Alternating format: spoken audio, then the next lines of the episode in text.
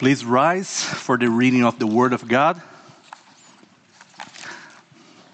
I invite you to open your Bible in the book of Judges, chapter 15, as we continue our series on the book of Judges.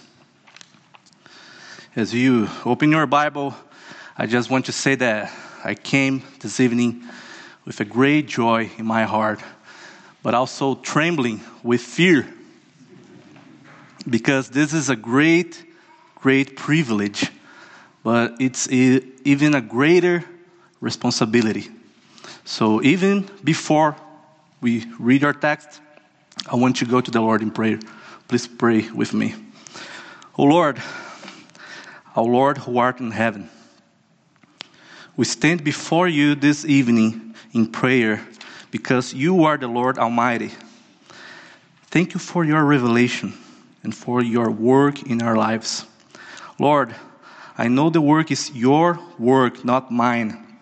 So I cry out for you this evening. This sermon, these words I am about to say, without your Holy Spirit, will be empty words, worthless. So may the words of scriptures, the word of your revelation, find each heart here tonight by your grace in Jesus Christ I pray. Amen. So, Judges chapter 15, the whole chapter. So, take heart, it's a, it's a long one. After some days, at the time of wheat harvest, Samson went to visit his wife with a young goat. And he said, I will go into my wife in the chamber. But her father would not allow him to go in. And, the, and her father said, I really thought that you utterly hated her.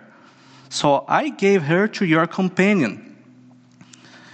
Is not her younger sister more beautiful than she? Please take her instead. And Samson said to them, This time I shall be innocent in regard to the Philistines when I do them harm. So Samson went and caught 300 foxes and took torches. And he turned them tail to tail and put a torch between each pair of tails. And when he had set fire to the torches, he let the foxes go into the standing grain of the Philistines and set fire to the staked grain and to the standing grain, as well as the olive orchards. Then the Philistines said, who has done this? And they say, Samson, the son in law of the Timnite, because he has taken his wife and given her to his companion. And the Philistine came up and burned her and her father with fire. And Samson said to them, If this is what you do, I swear I will be avenged on you. And after that, I will quit. And he struck them hip and thigh with a great blow. And he went down and stayed in the cleft of the rock of Etam. Then the Philistines came up and encamped in Judah and made a raid on Lehi. And the men of Judah say, Why have you come up against us? They said, We have come up to bind Samson to do to him as he did to us. Then 3,000 men of Judah went down to the cleft of the rock of Etam and said to Samson, Do you not know that the Philistines are rulers over us? What then is that you have done to us? And he said to them, As they did to me, so have I done to them.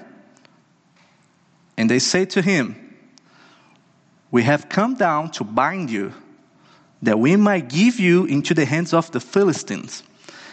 And Samson said to them, Swear to me that you not attack me yourselves. They say to him, No, we will only bind you and give you into their hands. We will surely not kill you. So they bound him with two new ropes and brought him up from the rock. When he came to Lehi, the Philistines came shouting to meet him. Then the Spirit of the Lord rushed upon him, and the ropes that were on his arms became as flax that has caught fire, as hip bones melted off his hands. And he found a fresh jawbone of a donkey, and put out his hands and took it, and with it he struck one thousand men. And Samson said, With the jawbone of a donkey, hips upon hips with the jawbone of a donkey, have I struck down a thousand men. As soon as he had finished speaking, he threw away the jawbone out of his hands, and the place was called Ramath Lehi.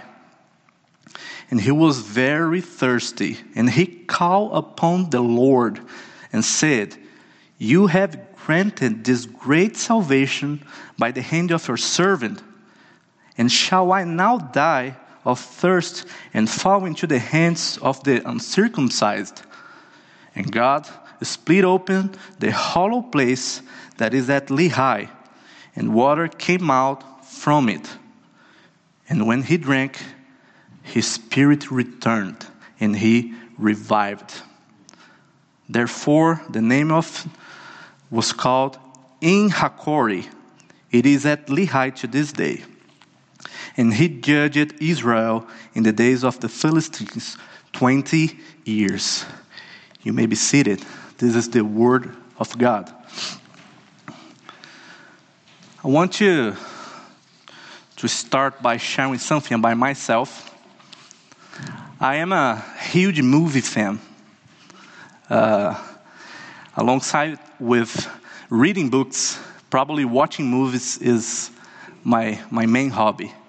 Uh, everybody who knows me knows that not a week goes by without me watching a movie, probably more than one. but it's not just entertainment, actually. The reason that I like so much about movies is that in movies, as in art in general, we can find uh, what I call a social substratum. Uh, what I mean by that is it's Art is always putting on the spot all we experience as human beings. It works like an x ray of our society's soul, if I can say it that way. And that is exactly what makes a good artist, and in this case, a good writer, a good movie director, is the power of telling good stories. Good writing, good stories, good plots is what make good movies. And because of that, I mean, it's inevitable. Every time I'm, re- I'm reading my Bible, especially the Old Testament, I start to, to build images in my mind as I'm going through the text, as if it was a sort of a movie, you know? It, it's inevitable. It's involuntary, actually. It's like when you read Psalms and, and Jeremiah, it, it's poetry.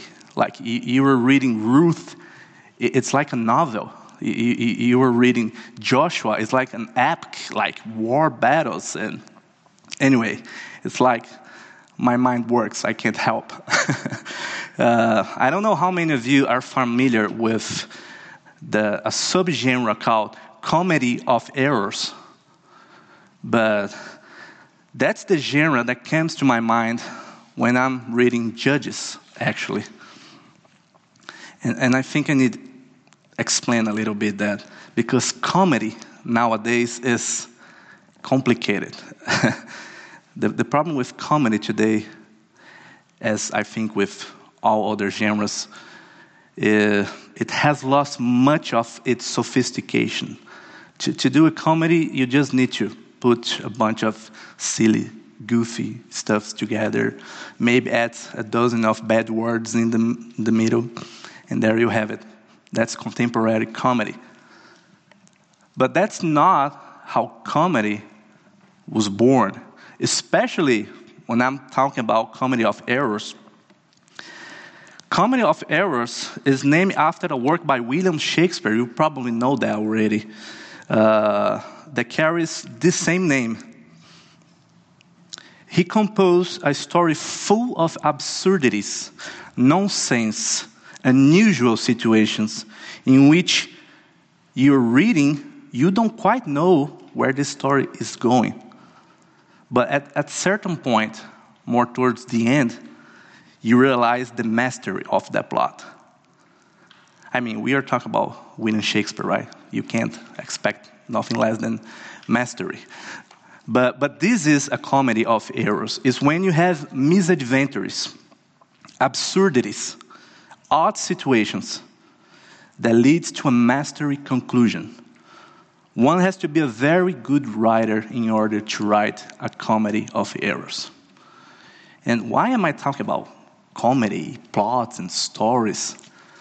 Well, let's be honest, that's not going to be the first time you're going to listen to a sermon on Samson, right?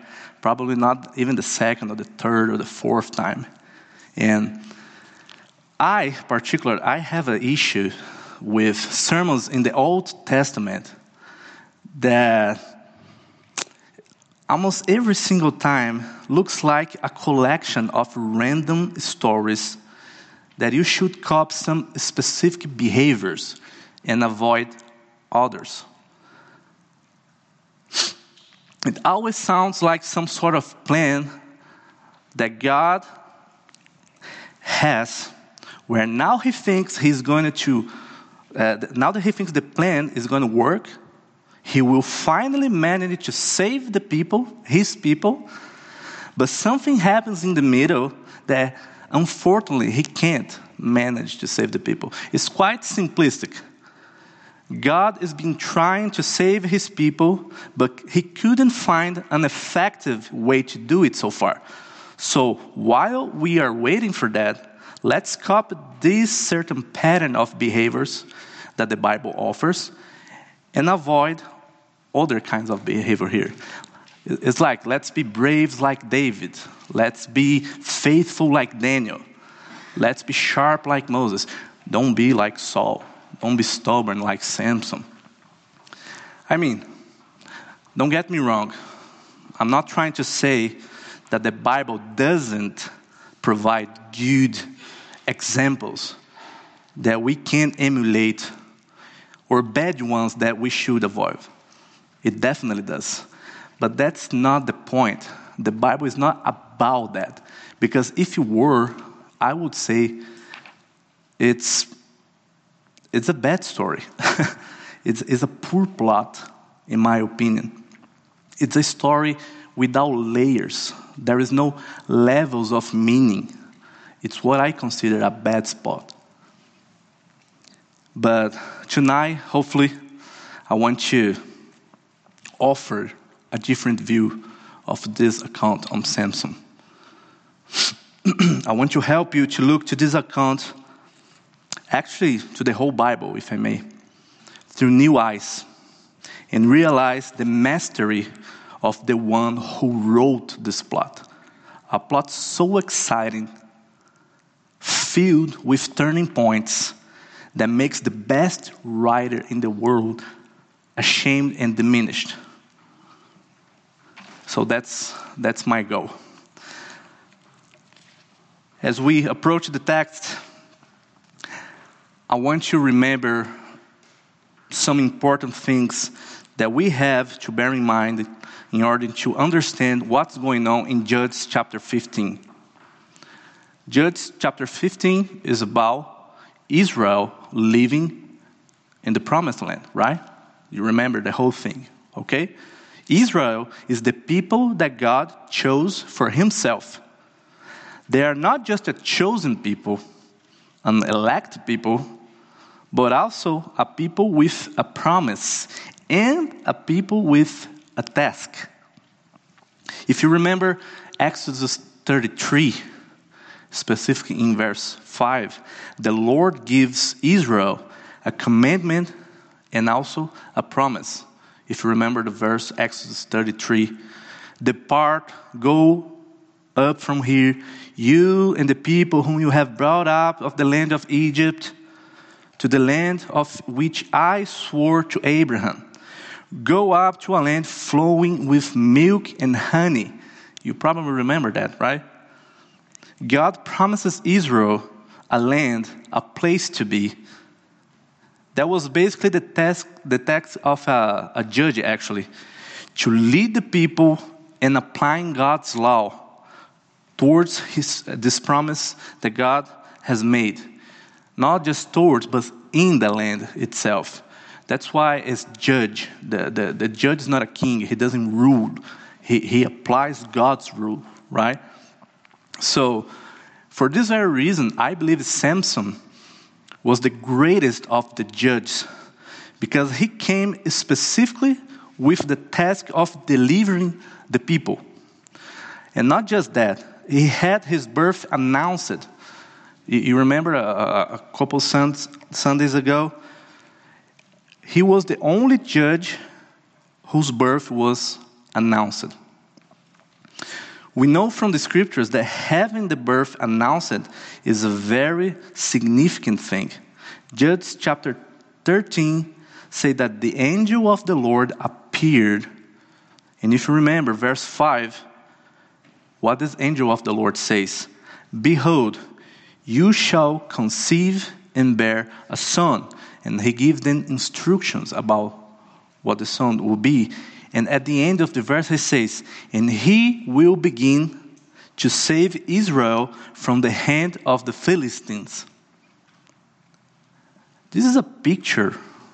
What a picture of a deliverer who was announced by the angel of the Lord to free his people from oppression and bondage. This is a messianic picture. It's going to happen again with Samuel but more important than that, with Jesus, remember? Jesus was announced. Samson was announced.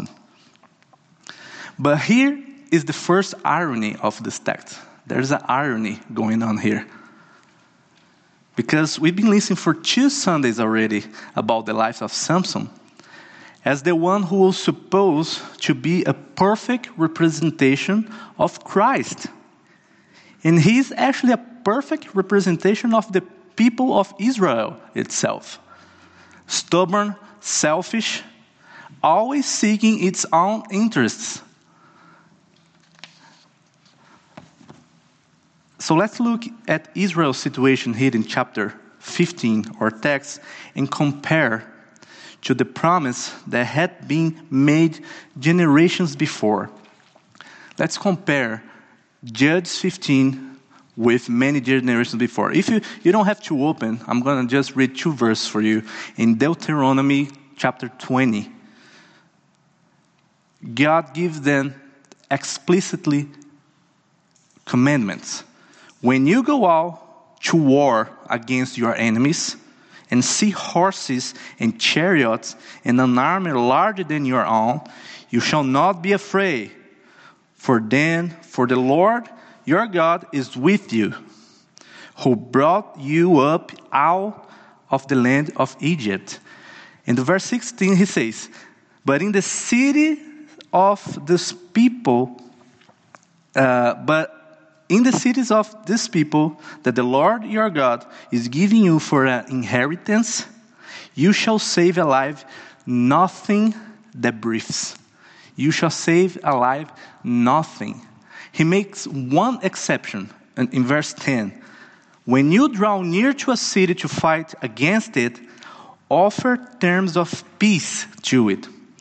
And if it responded to you peaceably and it opens to you, then all the people who are found in it shall do forced labors for you and, sh- and shall serve you. God left clear instructions to wipe out those people, literally leaving nothing alive.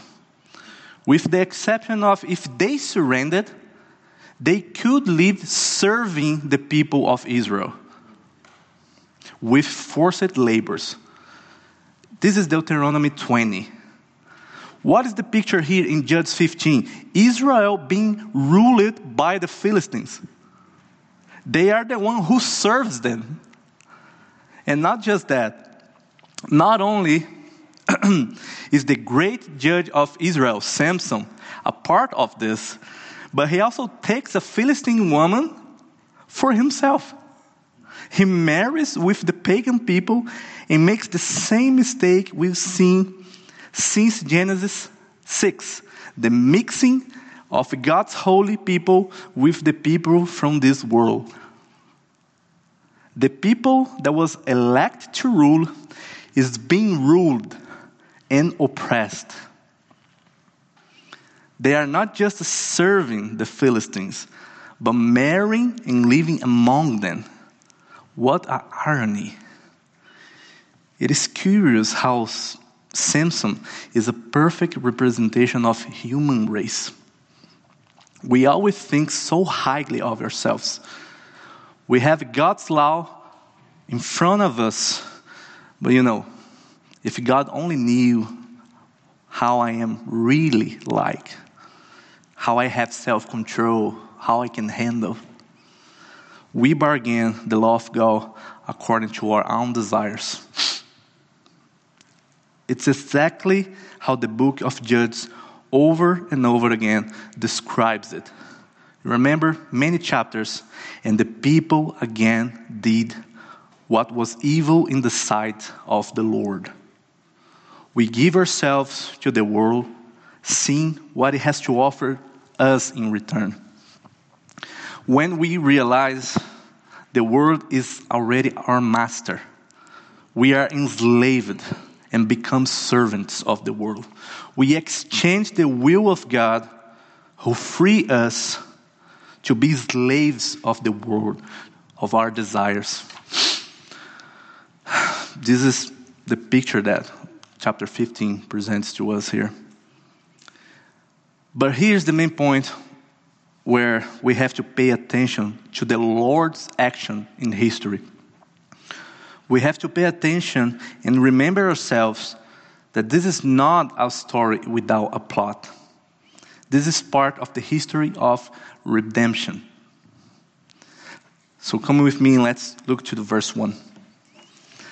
What's going on in verse 1? Samson is coming back. I think you remember last Sunday we had a sermon in chap- chapter 14. It didn't end very good, right? now in verse 1, Samson is coming back. We just had Valentine's Day this week, right? So maybe the feeling of buying a gift before going home and imagining our wife's reaction is still fresh in our minds, right? If you did like I did, you probably bought flowers and chocolate. Well, Samson got a goat. Dude, this is solid, right? Next time I want to try that thing. he got a goat. This man have his expectation up there, I bet. But if you remember what just took place in verse uh, uh in chapter 14, uh, which you, we heard the sermon last week, Samson's wedding party did not end very well. Indeed, uh, he killed 30 men, 30 Philistines men. So maybe flowers and chocolates won't be enough to fix this mess, right? Maybe a goat would, but. But actually, what Samson is trying to do, he's trying to consummate his wedding. So he had this mess in his wedding party. He kills a bunch of men and he stay away for a moment. Maybe he is refreshing his mind. Said, Man, what I just did, I just killed my wife's friends. What a mess. So maybe I'm to buy this goat and try to make things up, right? Trying to fix things. And he's trying to consummate his marriage. He, he's trying to finish what he has started. But in verse 2, we, we already have a great turning point. If you look at verse 2, a big turning point is about to happen because his wife has been giving away to another man. And her dad says, I really thought you utterly hated her. It's interesting here that in Hebrew, the word used to hate here is the same word that appears in the divorce formula in Deuteronomy 24. It's not just hate as we used to, to say, I hate this, I hate that. No, it's, it's a very specifically formal term. It's the term used in divorce. In another words, what I'm trying to say here is Israel and the Philistines already lived so mixed up that the Philistines knew enough the law of the Hebrew people. Her father was clever and got a perfect way out to unmarry Samson after what just happened. And this is a lesson Samson had to learn, and so should we. When we are living in intimate relationship with sin, we tend to think that we can have a relationship of mutual satisfaction, that we can please ourselves. And no, we can't, because sin is, like, is a slaver.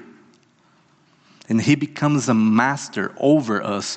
Samson had a disastrous episode in chapter 14 because he thought that by marrying that woman, he could celebrate normally, but he forgot that he was mixing with the oppressors. He forgot that the only possible end is death. And here again, he thought that by coming back home with gifts, he could fix everything and everything would be fine. But he was dealing with cunning people. It works like that with us, actually because we are gifted with God's promises of grace and mercy, we think that if, if we exchange the lordship of Christ for the lordship of Satan, he will too be gracious and benevolent. And by no means, my brothers, not at all. Maybe you know someone in a similar situation. Maybe you even find yourself in a situation like, like that where you are always trying to patch up a situation, you know, always trying to make things right. But the situation only gets worse and worse and worse. The reason for that is very simple, actually. There is no making right apart from the will of God. God is the only one who can fix for good what is bad. as we continue our text here, uh, I just want to pause you for a sec. I want to draw your attention to what has been taking place in here. I want you to remember the way I started the sermon and the passages I quoted so far, especially uh, Judge 13:5, when the angel of the Lord promises that Samson will begin to free the people from the hands of the Philistines. You remember that? Because I think this is exactly where many people get lost in the story, focusing on many misadventures that happen throughout the entire book of Judges. They miss the big picture. In the midst of this chaos, in the midst of so many bad decisions that Samson made, his lack of faithfulness to the Lord, in the midst of all this, what is happening is exactly what the angel of the Lord said would happen. Even though Samson decided to take a woman from within the people they were supposed to subdue, the plan to have a beautiful and happy marriage was thwarted by a misadventure, a disagreement. This disagreement caused the death of 30 Philistine men, spoil and garments taken from them. And now, if you continue in the, in the verse 3 on, 3 to 5 actually, things are going to get even more serious. Samson gets angry again and catches 300 foxes to set fire in the Philistine lands. And what strikes me most in uh, is the situation, is the disposition, the attitude of the people of Israel. Samson revolted against the Philistines not long ago, one chapter ago, actually. And he's about to do it again, one more time. What we would expect is the people rising alongside him, remembering the Lord's promise and going to battle alongside him to subjugate the oppressors. That, I mean, that's the, the logic behind the whole thing. But in this chapter, in, verse, in chapter 15, we see Samson alone. If you go back a few chapters, you, you remember Gideon. Gideon stood up as a judge, and he had 300 men, Israelites, to fight on his side. What do we see here in chapter 15 is Samson having to use 300 foxes because there wasn't even one Israelite by his side. Such was the inertia of the people of Israel. In verse 4 and 5, we have a beautiful picture unfolding in front of us in the text. Samson doing what he was assigned to do. The land of the Philistine is on fire. I mean, he catches the, the fox and set fire. In verse 1, you can say that at the time of wheat harvest, so wheat harvest probably is that dry land. So you can measure that fox running around that land and everything is burning. And we have the Philistine lands on fire. Fire in scripture is used to picture judgment. The Philistine people who symbolize God's enemy people are experiencing judgment by the hands of the judge man, the deliverer. What a picture we have unfolding just in front of us. In verse 6 and 7, it doesn't, it doesn't stop here. See now what happens in verse 6. The Philistines blame Samson's father in law for what happened and go after him and burn him and his daughter for what just happened. The threatening which they made to his wife in chapter 14, they carry out in chapter 15. They thought that the shame had come upon them on account of her intercourse with Samson.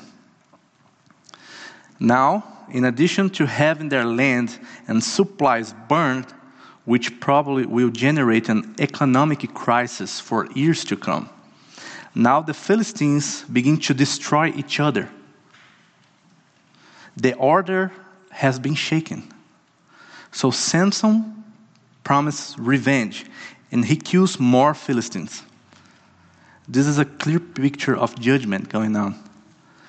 Again, we see an unexpected reaction from the people of Israel. If you look to verse 9 on, it's a very unexpected reaction, reaction from the people of Israel. Such is the lethargy of this people. They are witnessing great deliverance from their oppressors by the hand of Samson. They refuse to recognize it the first and the second time that happened. And now that the seriousness has increased, instead of taking courage, they fear the Philistines. Israel does not think twice before bargaining with the enemy, but it hesitates to face the enemy, even witnessing the great action of liberation that was promised by God. People enslaved to sin has a captive mind. So, what solution do they find? Instead of taking heart and joining Samson against the Philistines, they tie him up and make plans to hand him over to the enemy to avoid retaliation. In fact, that's what people have been doing with God's deliverer since forever. This won't be the last time. Isn't that exactly what Judas did with our great deliverer? Negotiated with enemies to hand him over? A heart corrupted by sin rejects God's provision. What we see here seems to be a picture of a victory, victory of evil over good. Satan seems to be winning in this plot. This deliverer is being tied up and handed over to the enemies. Just as it looked like a defeat of our Lord Jesus Christ, being nailed to that cross, dying in that cross. But God had already decreed what would be the true victory. Those ropes that bound Jesus were not the end, they were means. He rose from the dead, and today he sits at the right hand of the Father. He conquered death and was glorified. So if you we see a little bit further in verse 14, I, I think verse 14 on is the climax of this text. When Samson man, managed to free himself from his ropes. Actually, let's pay attention in how the Bible, the language the Bible used to describe this episode. Verse 14 The Spirit of the Lord rushed upon him, and the ropes that were on his arms became as flax that has caught fire, and his bones melted off his hands.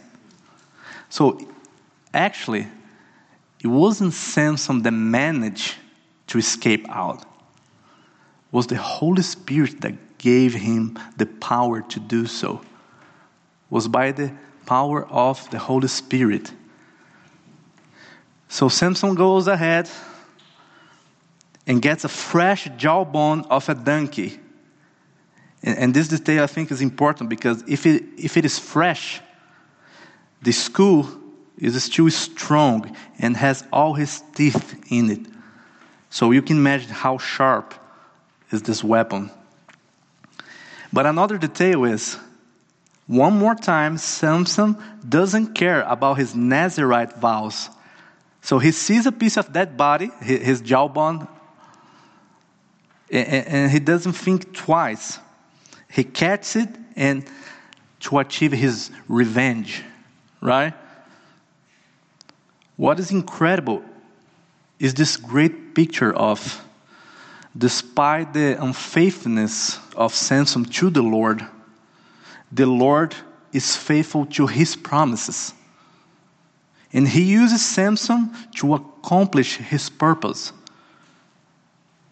After 30 dead men, spoil and garment taking, more Philistine killed, we have now the climax of this story with Samson with a jawbone striking 1,000 men. Can you imagine it? 1,000 men falling by the hand of just one man? I don't know if you can do some math quickly. I'm, I'm not good at math. but let's imagine that Samson killed one man every 30 seconds. How long would it take to kill 1,000 men? It'll be over a week probably. And he fought and he killed with a jawbone 1,000 men days in a row. What a fight! This was only possible because Samson was filled with the Holy Spirit. This is a clear picture of God fulfilling what he promised to Manoah and his wife. He shall begin to save Israel from the hand of the Philistines. More than that, God has been faithful to the promise he made to Moses in Exodus 33. Even more than that, God has been faithful to the covenant he established with Abraham. God is faithful, my brothers, and his decree will never fails. He is the author of this story. That's why this is not and cannot be a bad story. This is why I call this a comedy of error. Because when you start to realize everything that is taking place here in this text, you can only be astonished by how amazing this plot is. This is not a bunch of random stories going on together with some random connections. It's all a big plot written. And more than written, decreed by the God Almighty. That's why it never fails. That's why the salvation becomes to the Lord. The great lesson we learn in this, pas- in this passage is if Israel's salvation depend on Samson or any other judge, Israel would be doomed. But because the Lord is holy, the Lord is faithful, even with all these misfortunes and even ugly situations, the salvation of the Lord will do take place. We realize that Samson is not the ultimate deliverer. Even with him accomplishing his task, the people is not saved for good by Samson. Samson is in fact portraying a much greater Savior than him, Jesus Christ. He will come to deliver his people for good. He is our Savior. In Him and only in Him we have our salvation. And then we walk towards the last, last section of this text, that, verse 18. And, and, and I think Samson knew it. He knew his dependence on the Lord. The proof of this is the way this chapter ends. Samson, in verse 18, he's exhausted, and rightly so. I mean, he just killed a thousand men, right? But once again, he acts exactly like Israel. Just as Israel experienced great deliverance from Egypt, Egypt after crossing the Red Sea, when they crossed the Red Sea, they got into the desert, they questioned God if they now will die of thirst in the desert. Samson here does exactly the same thing. Look at verse 18. And he was very thirsty, and he called upon the Lord and said, You have granted this great salvation by the hand of your servant. And shall I now die of thirst and fall into the hands of the uncircumcised? And just as God showed his mighty hand to his people in the desert by drawing water out of a rock, here God does exactly the same thing to Samson. This is a figure that just confirms the point I just made. Salvation comes from the Lord and the Lord only. His people must learn to depend on him. That's why Samson is doing uh, that's what Samson is doing here. And that's why he is in the hall of faith in Hebrews, in the New Testament, in the letter to the Hebrews. Samson belongs to that list, the hall of faith. Because here in this passage, he's demonstrating saving faith in depending on God alone. So if you look with attention to verse 18, it begins saying that Samson, he called upon the Lord. The Apostle Paul in Romans chapter 10, he's going to quote the prophet Joel, not our prophet Joel Smith, the prophet Joel from the Bible.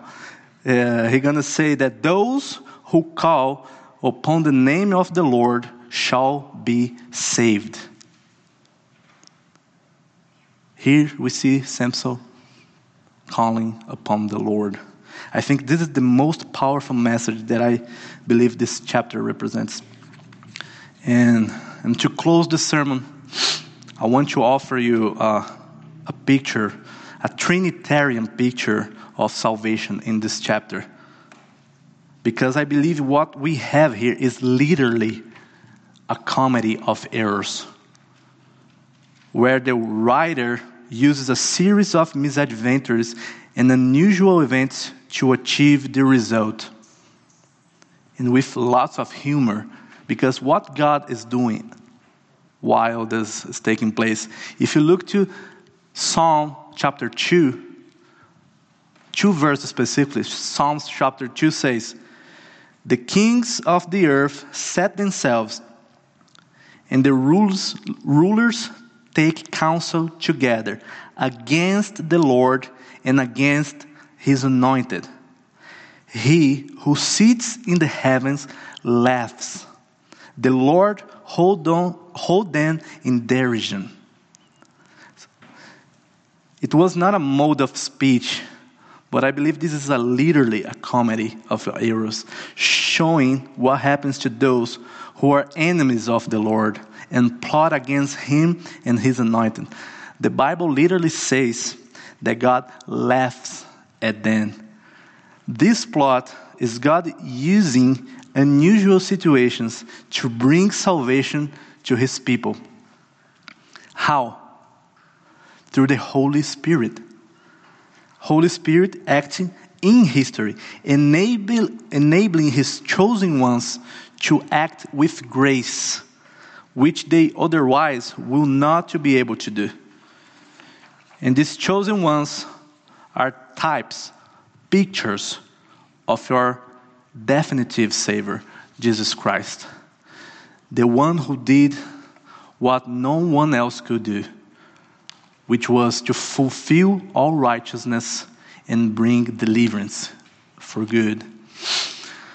So that's why I hope the next time you read this account of Samson, you have the vision of the big picture instead of putting yourself in Samson's shoes and trying to figure out what you should and what you should not do, you will understand that Samson's condition is Israel's condition, which is your, our condition. Fallen creatures in desperate need of grace and deliverance.